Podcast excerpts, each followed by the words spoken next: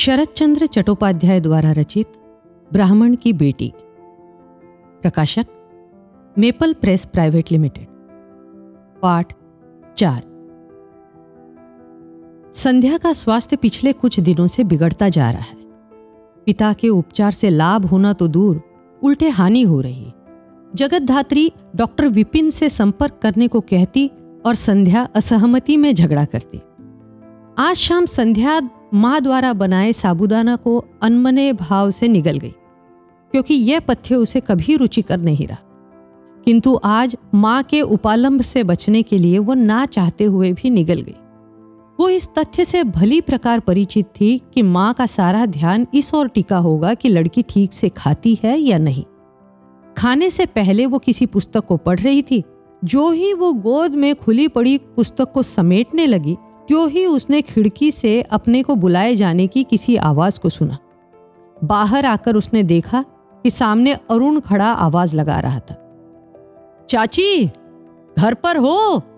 वेशभूषा और चेहरे से अरुण अभी अभी बाहर से लौटा मालूम पड़ता था। थोड़ी देर के लिए संध्या के पीले चेहरे पर खुशी की लहर दौड़ गई। मुस्कुराकर लड़की ने मधुर स्वर में पूछा, क्यों अरुण भैया, कलकत्ता से आ गए लगते हो? समीप आकर अरुण बोला हाँ किंतु तुम इतनी मरियल कैसे हो गई हो? कहीं फिर से बीमार तो नहीं पड़ गई? यही लगता है। किंतु तुम भी मुझे स्वस्थ नहीं दिखते। हंसकर अरुण बोला, जब दिन भर नहाना, खाना कुछ भी नसीब नहीं हुआ तो चेहरे का मुरझाना तो निश्चित था। तुमने पैटर्न्स की फरमाइश की थी। पूरे दिन उसी की खोज में भटकता फिर। यह कहते हुए अरुण ने अपने बैग से कागज़ का एक बंडल निकालकर संध्या को थमा दिया और बोला चाचा तो बाहर निकल गए होंगे। किंतु चाची दिखाई नहीं देती। वे कहाँ गई है? पिछले शनिवार को घर ना आने पर तुम्हारा सामान लेने में देर हो गई। संध्या बोली, स्टेशन से घर ना जाकर सीधे इधर चले आए हो। ऐसी क्या जल्दी थी? घंटे भर बाद आते तो क्या अंतर पड़ जाना था? अरुण बोला, मेरा खाना पीना तो संध्या के बाद होगा। कोई जल्दी नहीं है। किंतु तुम्हारा जल्दी जल्दी बीमार पड़ जाना भारी चिंता का विषय है। संध्या के बाद शब्दों में श्लेष था, छिपा अर्थ था। पहले संध्या खाएगी, तभी तो अरुण खा सकेगा।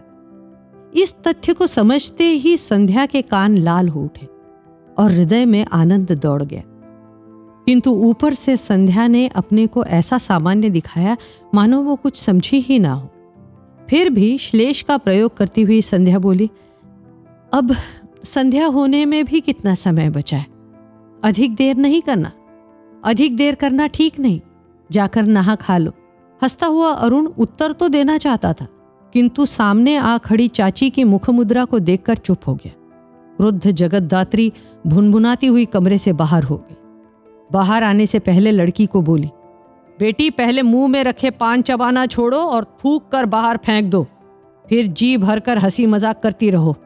चुपचाप खड़े अरुण ने यह सब सुना तो अपने को एकदम आहत अनुभव करने लगा। संध्या को माँ का कथन सही नहीं लगा। दोनों का चेहरा एकदम काला पड़ गया। मानो प्रकाश का स्थान संध्या के अंधकार ने ले लिया हो। काफ़ी देर तक हक्का बक्का रहने के बाद संभली संध्या पान थूक कर दुखी स्वर में अरुण से बोली तुम अपने को अपमानित देखने के लिए इस घर में क्यों आते हो? क्या तुम हम लोगों का सर्वनाश करके प्रसन्न होगे? कुछ देर की चुप्पी के बाद अरुण बोला, संध्या, तुमने मुँह का पान थूक दिया इसका अर्थ है कि तुम मुझे सचमुच अछूत मानती हो। सहसा आँसू बहाती हुई संध्या बोली, तुम्हारा ना तो कोई धर्म है, और ना ही कोई जाति किंतु मैं पूछती हूँ, तुमने मुझे क्यों छुआ है? चकित विस्मित हुआ अरुण बोला, संध्या, क्या कहती हो? मेरी कोई जाति और धर्म नहीं है? संध्या दृढ़ स्वर में बोली, मैंने कुछ गलत नहीं कहा। तुम विलायत गए हो या नहीं? इसीलिए तुम लेच हो। इसीलिए तुम्हें उस दिन माँ ने पीतल के लोटे में पानी दिया था। क्या ये भी भूल गए हो? नहीं, मुझे याद नहीं। किंतु क्या तुम भी मुझे अछूत मानती हो? मेरे मानने, ना मानने से क्या होता है? तुम तो जिस दिन से लोगों की मनाही को इनकार कर विलायत गए हो, उसी दिन से सबकी दृष्टि में अछूत बन गए हो। अरुण बोला, किंतु मैं सोचता था, तुम क्या सोचते थे कि मैं बाकी लोगों से अलग हूँ? अरुण इसका कुछ उत्तर ना दे सका। किंतु कुछ देर बाद वो बोला, इसका अर्थ है कि मुझे अब इस घर में नहीं आना चाहिए। किंतु मेरा तुमसे अनुरोध है कि तुम मेरी उपेक्षा मत करो। मैंने ऐसा कोई भी काम नहीं किया जिसके लिए मुझे लज्जित होना पड़े अथवा पश्चाताप करना पड़े। संध्या बोली, अरुण भैया, क्या तुम्हें भूख प्यास नहीं सताती जो बेकार में इतनी देर से मुझसे उलझ रहे हो? मैं तुमसे भला क्यों उलझने लगा? अपने से घृणा करने वाले से उलझने में भला कौन सी समझदारी है? यह कहकर अरुण बाहर चला गया और पाषाण प्रतिमा बनी संध्या एकटक उसे देखती रह गई। प्रसन्न होकर लौटी संध्या की माँ बोली हाँ, अच्छा हुआ जो चला गया। अब कभी इधर मुँह नहीं करेगा। संध्या को मानो बिजली का करंट लगा। क्या कहा? माँ बोली बेकार में तुझे छू गया। जा कपड़े बदल ले। बेटी के मन की प्रतिक्रिया को माँ समझ ना सकी। इसीलिए बोली अरुण क्रिस्तान जो ठहरा कपड़े तो बदलने ही होंगे। अरे, कोई विधवा अथवा वृद्धा तो उसे छू जाने पर स्नान के बाद ही शुद्ध होती। उस दिन रासो मौसी, माना कि वो अपने मुँह मुया मिट्ठू बनती है। फिर भी ये तो मानना पड़ेगा कि आचार की रक्षा में वो आदर्श है। दूल्हे की छोकरी के द्वारा ना छुए जाने की कहने पर भी मौसी ने नातिन को नहलाकर ही दम लिया। संध्या ने कहा, ठीक है, मैं वस्त्र बदल कर आती हूँ। माँ आदर्श के महत्व पर भाषण झाड़ने जा रही थी कि पीछे से आ रही पुकार सुनकर रुक गई। जगत धात्री घर में हो ना। कहते हुए गोलोक चटर्जी उसके आँगन में आ खड़े हुए। चटर्जी महाशय की स्वागत की तैयारी करती हुई जगत धात्री बोली, अहो भाग्य, जो आज सुदामा की कुटिया में कृष्ण बनकर मामा पधारे हैं। जगत धात्री मुस्कुरा तो रही थी, किंतु रासमणि की बात के याद आने के बाद वो चिंतित हो उठी।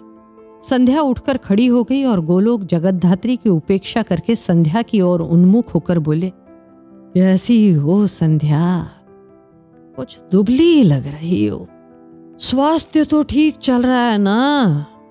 सकुचाती हुई संध्या बोली, बाबा, मैं ठीक हूँ। माँ नकली मुस्कान चेहरे पर लाकर बोली, मामा, वैसे तो लड़की ठीक है, किंतु पिछले महीने से रह रहकर ज्वार का आक्रमण हो जाता है। आज कितने दिनों के बाद सागुदाना खाया है? गोलोक बोला अच्छा तो ये बात है। अरे, विवाह ना करके लड़की को कुवारी रखोगी तो यही सब होगा। जिसे अब तक दो चार बच्चों की माँ होना चाहिए था, उसे तुमने कुवारी छोड़ रखा। कब इसका विवाह कर रही हो? गोलोक की बात को बदलती हुई जगत धात्री बोली मैं ठहरी औरत। तुम्हारे दामाद को इसकी चिंता ही नहीं है। वो तो अपने डॉक्टरी में मस्त है। मामा, अपने पति के व्यवहार को देखकर तो मन में आता है कि झूठी मोह माया छोड़कर काशी में सास के पास चली जाओ पीछे जो होना है, होता रहे। कहती हुई उसका गला रूंध गया और वो बिलखने लगी। गोलोक ने पूछा, वो पगला आजकल क्या करता है?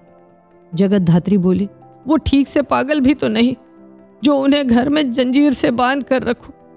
वो ना तो पागल है और ना ही समझता मेरा जीवन तो इस घर में बर्बाद हो गया कहती हुई अपने आंचल से आँखें पोछने लगी। सहानुभूति में गोलोक बोला, इसमें तो कोई संदेह नहीं, किंतु बेटी, तुम भी तो अपनी लड़की के हाथ पीले करने को उत्सुक नहीं लगती। तुम सोचती हो कि स्वयं लड़के वाले तुम्हारे घर अलख जगाएँगे। बेटी, कुलीन परिवारों को यह सब शोभा नहीं देता। तुमने सुना ही होगा कि गंगा यात्रा के प्रसंग में भी कुलीनों ने अपने कुल धर्म की उपेक्षा नहीं की। मधुसूदन, सबकी लाज रखना तुम्हारा ही भरोसा है। जगत धात्री बोली मामा, आपसे ये किसने कहा कि हम भगवान के सहारे हाथ पर हाथ धरे बैठे? आज तक जब किसी कायस्थ ने भी पैर नहीं धरे तो मैं अपने भाग्य की सिवाय और किसे दोष दे सकती हूँ? लड़की को कुएँ में तो नहीं धकेला जा सकता। कुछ देखना तो पड़ता है। गोलोक बोला, ये तो सही है। मैं देखूँगा। जाने की इच्छा पर भी संध्या सिर झुकाए वही खड़ी रही। उसकी ओर देखकर धूर्त गोलोक बोला जगत धात्री यदि तुझे लड़की के लिए स्वयं नारायण नहीं चाहिए तो इसे मुझे क्यों नहीं दे देती? इस संबंध में कोई बाधा नहीं है। तुम्हारी लड़की रानी बनकर पूरे इलाके पर राज्य करेगी। क्यों नातिन मेरे बारे में तुम्हारी क्या राय है? संध्या बुरी तरह चढ़ गई। अरुण और पिता के संबंध में माँ की बातों से वो पहले ही उखड़ी हुई थी। गोलोक के इस कथन ने उसके हृदय में आग लगा दी। वो क्रुद्ध स्वर में बोली, बाबा, अब तुम्हारी आयु चार जनों द्वारा उठाए जाने वाली घोड़ी पर चढ़ने की है। हाँ तुम्हारे इस घोड़ी पर सवार होकर आने पर मैं फूल माला अवश्य डाल दूँगी। कहकर वो तेज़ी से भीतर कमरे में चली गई। लड़की की इस तीखी चोट से आहत गोलोक असंतुलित होकर बोले, लड़की तो तोप का गोला है। जगत धात्री, इस पर नियंत्रण रखना। मैंने सुना है, ये तो बाप को भी खरी खोटी सुना देती है, किसी को नहीं छोड़ती। जगत धात्री को इस बात का पहले से डर था। बीच में उसे कुछ देर के लिए अवश्य लगा कि गोलोक मज़ाक कर रहा था। यदि लड़की सांप को बाम्बी से ज़बरदस्ती ना निकालती तो शायद सारी बातचीत को मज़ाक में उड़ा भी देती। किंतु अब तो स्थिति बिगड़ गई थी। जगत धात्री गिड़गिड़ाते हुए बोली मामा लड़की नादान है। उसकी बात का बुरा ना मानना। उसकी ओर से मैं माफ़ी मांगती हूँ। गोलोक बोले, मुझे उसका कथन अच्छा नहीं लगा। और फिर तूने सुनकर उसे डांटा डपटा नहीं लगता है चीटी के पर निकलने लगे मधुसूदन, तुम्हारा ही भरोसा है। जगत धात्री बोले, मामा तुम्हारे सामने मैंने जवान लड़की को डांटना ठीक नहीं समझा। अब उसकी ऐसी खबर लूँगी, फिर किसी के आगे मुँह खोलने से पहले उसे दस बार सोचना पड़ेगा। गोलोक ने कहा जगत धात्री मेरे कारण बेटी की दुर्गति ना करना। ना समझ छोकरी पर घर गृहस्थी का भार पड़ेगा तो अपने आप संभल जाएगी। अच्छा ये बता कि अरुण अब भी इस घर में आता है? डरी हुई जगत धात्री को झूठ बोलना पड़ा। नहीं तो? गोलोक ने कहा, ठीक है, उसे मुँह ना लगाना। लोग तरह तरह की बातें बनाते हैं। संध्या बचपन से ही अरुण को भैया कहकर पुकारती। अरुण के विलायत जाने से पहले दोनों में काफ़ी घनिष्ठता थी। किंतु अरुण इतनी छोटी जाति का ब्राह्मण था कि जगत धात्री उसके साथ संध्या के विवाह का स्वप्न भी नहीं देख सकती थी। अरुण के विलायत से लौटने पर दोनों की निरंतर और उत्तरोत्तर बढ़ रही घनिष्ठता और उनकी चढ़ती जवानी से जगत धात्री को दोनों के एक दूसरे के समीप आने की झलक मिलने लगी थी। फिर भी इस संबंध के परिपुष्ट होने की संभावना न होने के कारण जगत धात्री विशेष चिंतित नहीं हुई थी। अब दूसरों के मुँह से इस प्रकार के आरोप सुनने पर जगत धात्री के लिए इसकी उपेक्षा करना संभव न रहा। वो तीखे स्वर में गोलोक से बोली मामा, वैसे वैसे तो किसी के मुँह पर हाथ नहीं रखा जा सकता। जिसके मुँह में जो आए, वो किसी के बारे में कुछ भी बक सकता है। किंतु मैं पूछती हूँ कि लोग मेरी लड़की के ही पीछे हाथ धोकर क्यों पड़े क्या सारे गाँव के लोगों के पास यही एक काम रह गया? हँसते हुए गोलोक ने कहा, तुम्हारी शिकायत सही है। किंतु दूसरों को कुछ कहने से पहले अपने को संभालने में ही बुद्धिमत्ता है। जगत धात्री इसका उत्तर देने ही जा रही थी कि उसने तालाब से नहाकर आती संध्या को देखा। उसके तन के कपड़े गीले थे। सिर के पालों से पानी चू रहा था। लगता था कि जैसे उसने सिर पोछा तक नहीं। इस स्थिति में लड़की को घर में प्रवेश करते देख गोलोक ने चिंतित स्वर में कहा जगत धात्री तुम तो कहती थी कि लड़की ज्वर पीड़ित है। शाम के समय इसे नहाना तो नहीं चाहिए था। जगत धात्री बोली, मामा, आजकल लड़कियों का यही हाल है।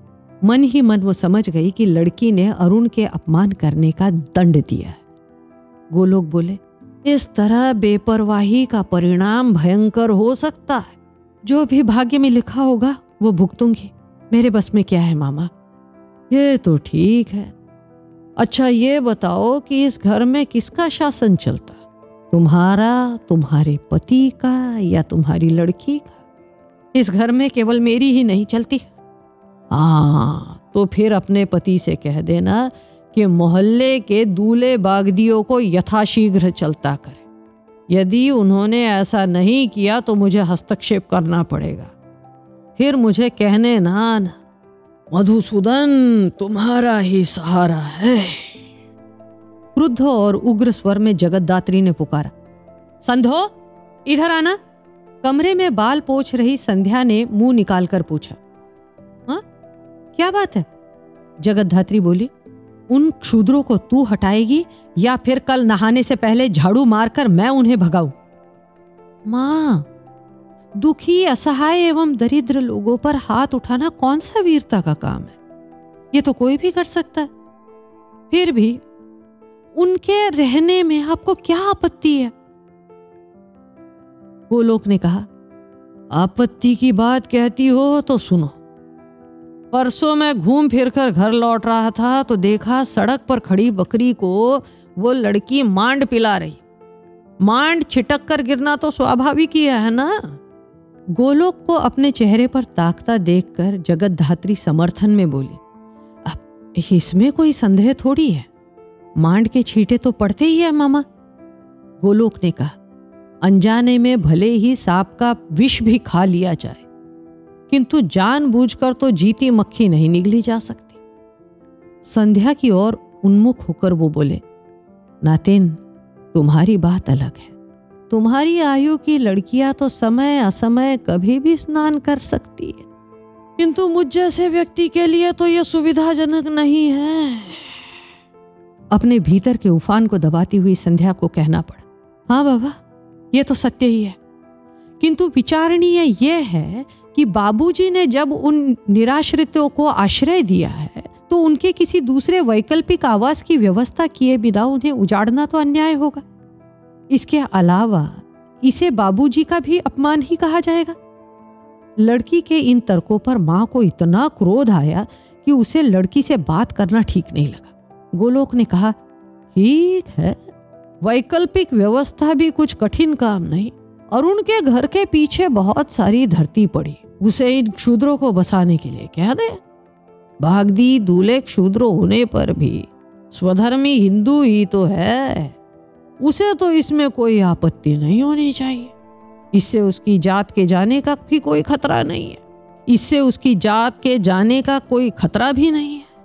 यह कहकर गोलोक माँ बेटी के चेहरे पर ताकने और मंद मंद मुस्कुराने लगे। यह सुझाव जगतदात्री को उपयुक्त तो लगा, किंतु अरुण के नाम पर अनाड़ी लड़की कहीं भड़क न उठे, इस आशंका से उसने कोई भी टिप्पणी करना ठीक नहीं समझा। जगतधात्री की सोच सही थी। उत्तेजित लड़की उचित अनुचित के विवेक को छोड़कर कठोर कर्कश स्वर में बोली, यदि जाति भ्रष्ट भी होती हो तो इसकी चिंता अरुण भैया को नहीं है। जात पात पर विश्वास न करने वाले इस बारे में सोचते ही कहाँ है? गोलोक ने हंसने की चेष्टा की, किंतु उसका चेहरा बुझ गया। वो झेप मिटाने के लिए बोले, इस विषय पर तुम्हारी उससे बातचीत होती होगी। हम्म? खिलखिलाकर हंसती हुई संध्या बोली, क्या बात करते हो? जब वो आप जैसे बड़े लोगों को दो कौड़ी नहीं समझते तो मेरे साथ कहाँ से बात करेंगे? यह कहकर वो प्रतिक्रिया अथवा प्रत्युत्तर की प्रतीक्षा किए बिना ही वहाँ से चलती बनी। जगत धात्री से अपनी लड़की का आचरण सहन नहीं किया गया। इसलिए वो क्रुद्ध होकर बोली, नादान लड़की पराये लड़के पर मन गढ़ंत आरोप क्यों लगाए जा रही हो? उसने मेरे सामने आज तक ऐसी कोई बात नहीं की है। और इसके लिए मैं गंगा की शपथ लेने को तैयार हूँ। पता नहीं, घर के भीतर घुसी संध्या ने सुना या नहीं सुना, किंतु उसने उत्तर कुछ भी नहीं दिया। इस पर गोलोक ने कहा जगत धात्री आजकल के सभी लड़के और लड़कियाँ ऐसे ही तुम बेकार में ही परेशान हो रही हम दो कौड़ी के हैं या दो लाख रुपए के हैं, ये तो तुम्हें समय बताएगा। किंतु आज तुम्हें ये चेतावनी देना आवश्यक समझता हूँ कि इस तेज तर्रार लड़की से जितनी जल्दी छुटकारा पा सकती हो पा लो नहीं तो हाथ मलती रह जाओगे। जगतदात्री गिड़गिड़ा कर बोली, मामा, मेरी अकल तो काम नहीं करती। तुम ही इस काम में मेरी कुछ सहायता करो ना। गोलोक प्रसन्न भाव से सिर हिलाकर बोले, ठीक है, अब मैं ही देखूँगा। विचारणीय तथ्य यह है कि तुम्हारी लड़की है, यदि दूर ब्याही गई तो इसकी सूरत भी देखने को तरसती फिरोगी। समीप का लड़का मिल जाए तो दो समय लड़की को देखकर जी ठंडा कर सकोगी। इसीलिए तुम्हें कहता हूँ, लड़के की उम्र के पीछे मत जा। ये तो तुम जानती होगी कि कुछ पाने के लिए कुछ छोड़ना भी पड़ता है।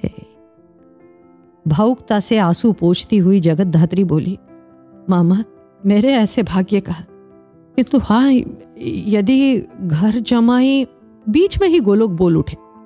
अपने को ऐसी मंद भाग्य क्यों कहती हो? घर जमाई को तो यमराज समझना चाहिए। यदि कहीं से कोई गवार भोंदू फंसा भी तो गांजा सुल्फा में सारी संपत्ति फूक कर तुम्हें सड़क का भिकारी बना देगा। गोलोक के संकेत को समझकर तड़पती हुई जगत धात्री बोली, मैं तो जीवन भर के लिए तड़ना जलना लिखाई हूँ, मामा। मुस्काकर गोलोक बोले उचित समय पर उचित काम ना करने वाला सदैव अपने दुर्भाग्य को कोसते देखा जाता है। जानती हूँ मामा, मैं सब जानती हूँ। किंतु जरा ये भी सोचो कि एक अकेली स्त्री भला क्या कर सकती है? गोलोक बोले, अब तुम अकेली नहीं हो। जब तुमने मुझे ये काम सौंपा है तो मैं तुम्हारे साथ हूँ। सोच विचार कर देखूँगा कि क्या किया जा सकता इस समय देर हो रही है। अतः अब जाना चाहूँगा। जगत धात्री बोले, मामा, क्या खड़े खड़े चले जाओगे? दो पल बैठने का कष्ट नहीं करोगे? गोलोक बोले, पूजा का समय निकला जा रहा है। अब जाने दो। फिर किसी दिन आकर बैठूँगा। कहते हुए वे दरवाजे के बाहर चल दी जगत धात्री सम्मान दिखाती घर के दरवाजे तक उन्हें छोड़ने के लिए उनके पीछे पीछे चल दी ऐसी ही इंटरेस्टिंग किताबें कुछ बेहतरीन आवाजों में। सुनिए सिर्फ़ ऑडियो पिटारा पर। ऑडियो पिटारा सुनना ज़रूरी है।